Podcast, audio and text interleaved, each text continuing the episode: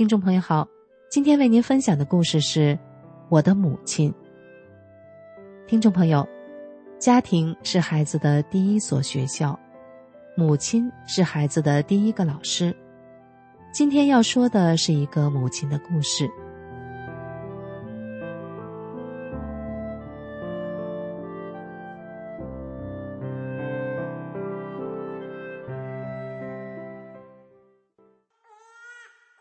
母亲出生在山区贫苦的农民家里。那时，姥姥生下母亲，在坐月子时，突然发现有一条大蛇钻进了她的被窝里。姥姥因此给吓死了。没有了奶水，母亲是由太姥爷用米汤喂养的。母亲从小就驼背，黑瘦黑瘦，干干瘪瘪，一副脊柱支不起脑袋的模样。看到这先天不足的母亲，人们都会惊愕地说：“这老李家二丫还活着，命真大呀！”为了从山沟里搬出来，母亲被招工进了市里的压马厂。和父亲结婚后，来到省城，在供销社卖货。父亲从小由寡母带大，读了点书，在省机关工作，是出了名的大孝子。夫妻小两口相敬如宾，天人进口，有了我和弟弟妹妹三个孩子。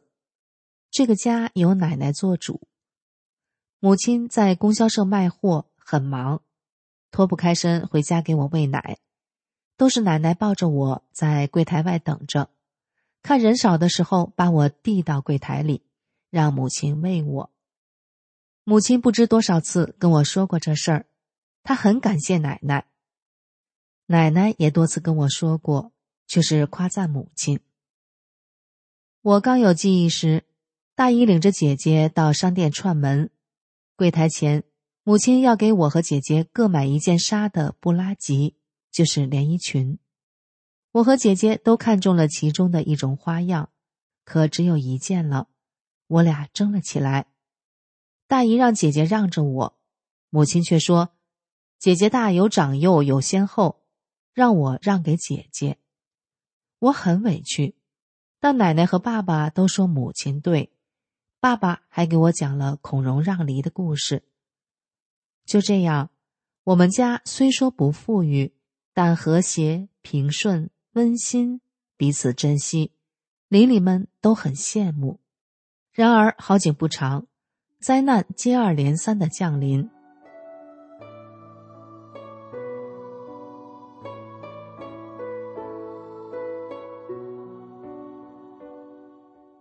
一九六零年前后，中共推动大跃进，造成了大面积饥荒。在三年大饥荒期间，本来身体底子就薄的我们，再加上饥饿，奶奶、母亲先后得了肺结核、肝炎，病倒了。但母亲还得撑着去上班，奶奶还得挺着照管家。奶奶和母亲的脸都是蜡黄的，伴着咳咳的咳嗽声。一家人都干瘦干瘦的。那几年我刚懂事，肚子总是咕咕的叫，饿呀。奶奶做饭的时候，我就站在旁边，看着锅里稀稀的糊糊粥。我跟奶奶说：“奶奶，能不能再做的干一点啊？我饿呀。”奶奶叹口气，再撒上一把白白的东西。多少年后，我才知道，那白白的东西是玉米杆里的瓤。父亲到郊区玉米地里，把玉米杆劈开，刮出杆里的瓤，掺到粥里，能撑一撑肚子。我们一家人终于从死亡线上挣扎过来了，算幸运。我们身体刚刚缓过来不久的两年后，爸爸被派到很远的农村搞四清。这场在中国农村搞的政治运动，很多人被逼死。当时，母亲只能带着我到乡下去看爸爸。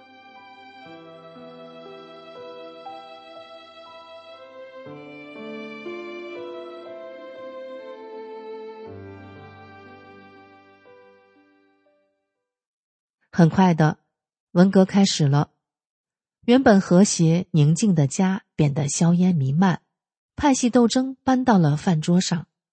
一吃饭，父亲母亲就会争起来，红格会的、二总部的，争啊争得脸红脖粗的，奶奶怎么劝也不好使。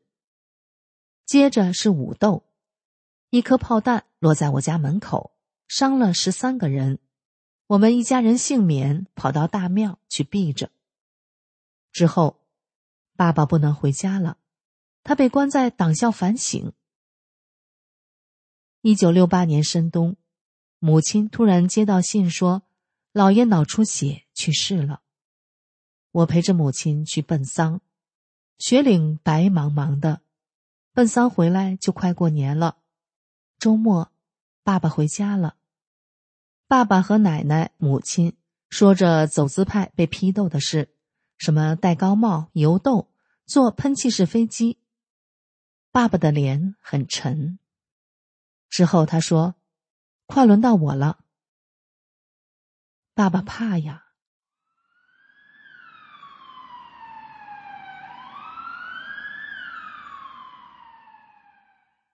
第二天早晨，三十九岁的爸爸从楼上跳了下去，就这样离我们而去了。不到一个月时间，两个至亲的人都突然离世。母亲上边是老人，下边三个还小的孩子，又背上了现行反革命家属的罪名，在沉重的负担之下，母亲就只能把泪往肚子里吞。我和弟弟当时都在上小学，茫然的只觉得家里塌了半个天，不晓得大人的悲痛。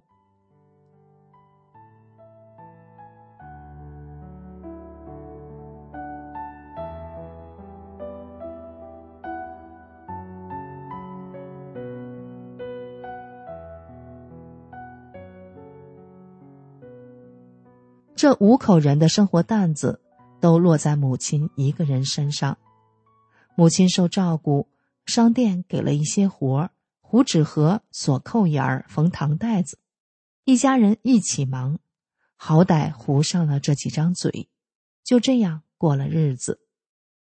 以前，爸爸和母亲把工资一分不差的交给奶奶，爸爸不在了，母亲依然这样做。直到奶奶说自己老了，算不过账来了，母亲才当家主事。后来我结婚后，把工资都交给丈夫。房屋拆迁那两年，我们在婆婆家住，我和丈夫都把工资交给婆婆，直到回迁。朋友们笑我真傻，咋能不攒点私房钱？我诧异不解。一家人怎么还有私房？我这一辈子至今也没有过私房钱。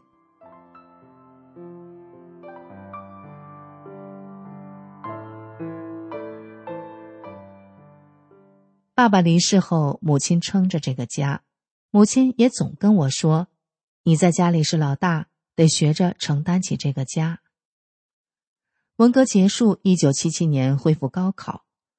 那是盼望多久的事啊！但母亲休克性肺炎住院了，我承担起护理她的一切事情。母亲出院第三天开始考试，我基本上是没复习就走进了考场，沮丧啊！拿到大专录取通知书，我不想去，想第二年再考正式大学。母亲近乎在求我说：“你是老大，明年你弟弟考。”后年你妹妹，就去吧。师范学院不用花钱。母亲亲自把行李送到我的寝室。那时我明白了承担中的舍弃，但我能明白母亲曾经的舍吗？五十岁时，母亲退休了，为了供养我们上大学，母亲推着车子去卖货，车上装的是高高的货。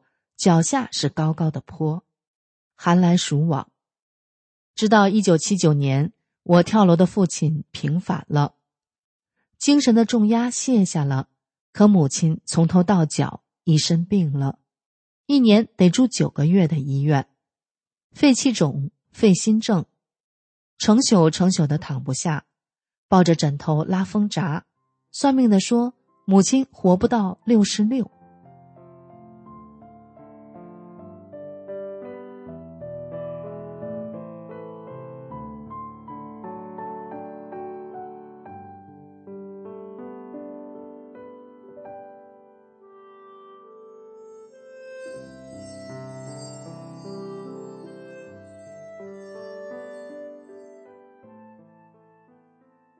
就在母亲六十六岁那年，当时是一九九五年，我开始修炼法轮大法了。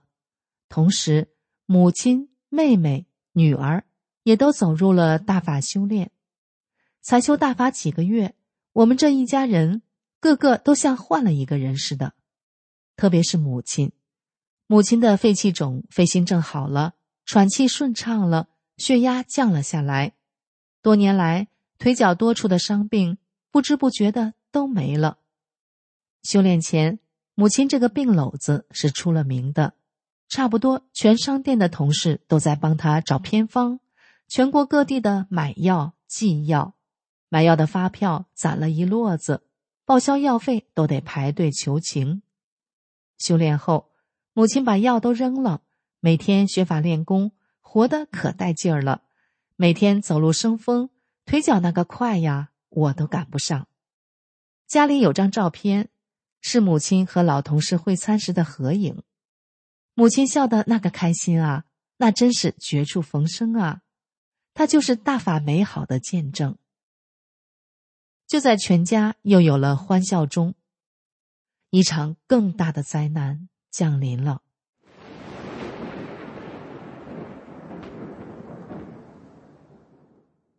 一九九九年七二零，中共对法轮功无端的迫害。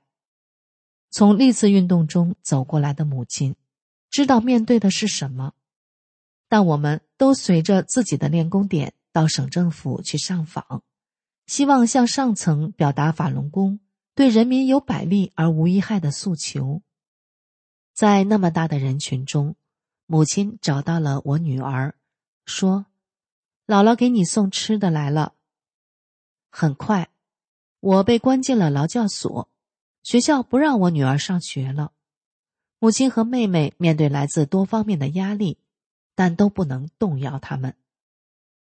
迫害一发生，我和母亲都面临着中共党员不许练法轮功的问题。我向大学党委提出退党，他们不肯。后来，党委书记自己到劳教所说，开除了我的党籍。母亲的党龄比我年龄长，退休的母亲还做了书记，干党务工作，每月还发工资。母亲跟我说：“我提出岁数大不干了，他们不同意，我就想了个办法，搬家，搬到小女儿跟前住，他们就没办法了。借着搬家的机会，我把组织关系要出来扔了，也不交党费了。”这边不知道，利索了，咱娘俩都利索了。经历了多次运动的母亲，这次长叹出口气说：“这么多年了，几辈人呐，惨呐。”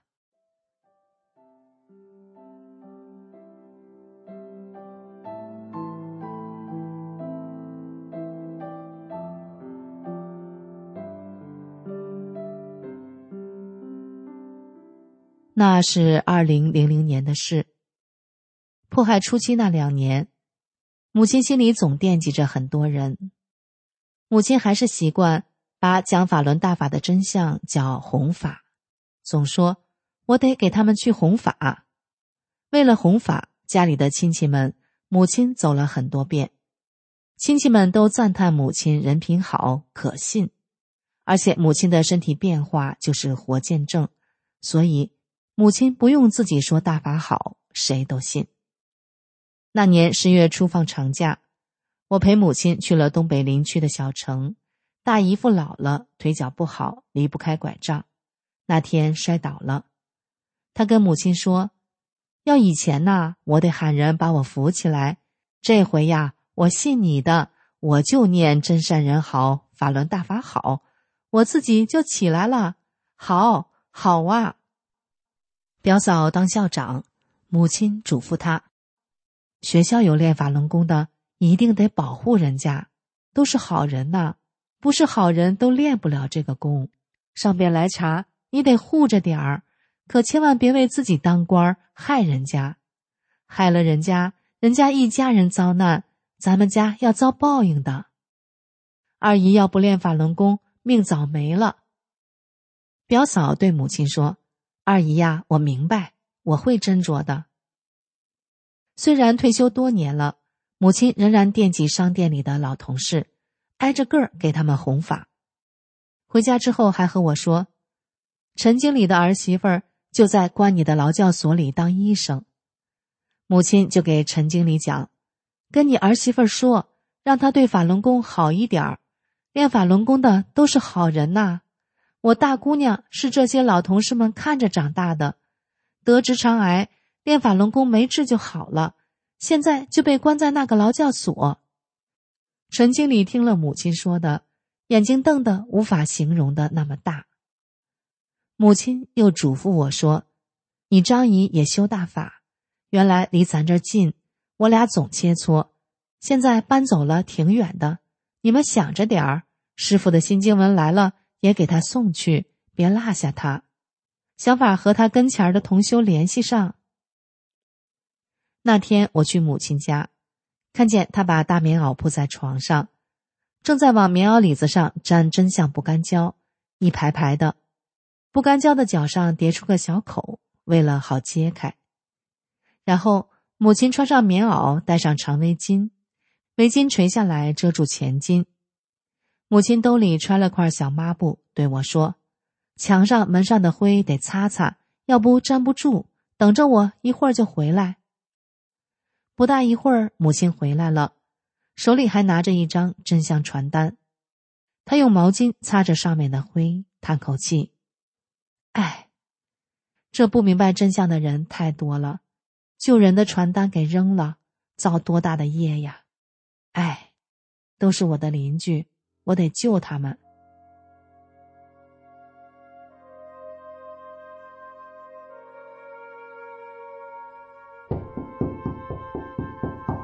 二零零三年大年初三傍晚，随着一阵敲门声，闯进来十多个警察，二话没说，架起我就推进了警车，随后是抄家。母亲目睹了这一切，受到惊吓。看见熟人就说：“抄家呀，和文革一模一样的，连镜框都卸开，看看里面有没有东西。”二十三天后，我走出看守所回家了，母亲在家陪着我。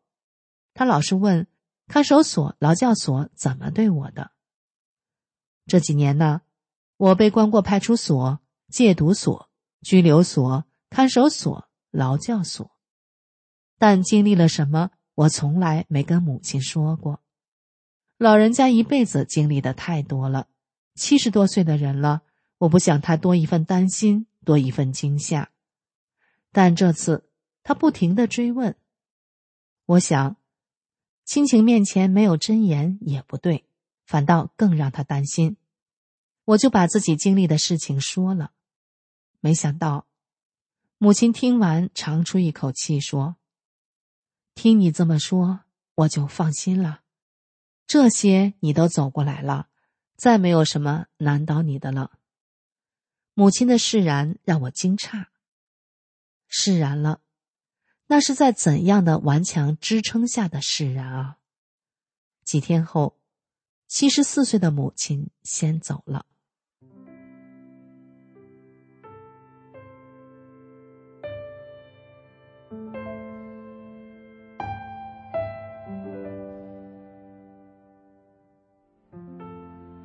命中有时终会有，命里无时莫强求。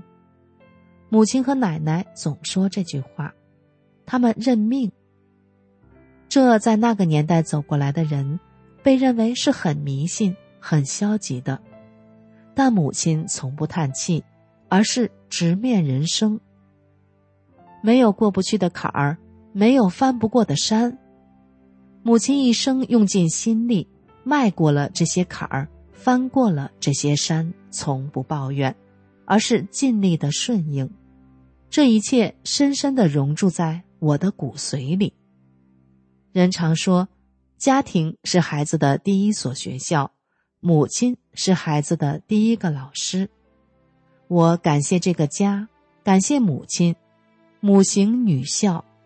母亲与生俱来的真诚、善良、坚韧，时时处处影响着我，伴随着我长大。真的感谢母亲，在我走进大法之前，就给我奠定了这么多。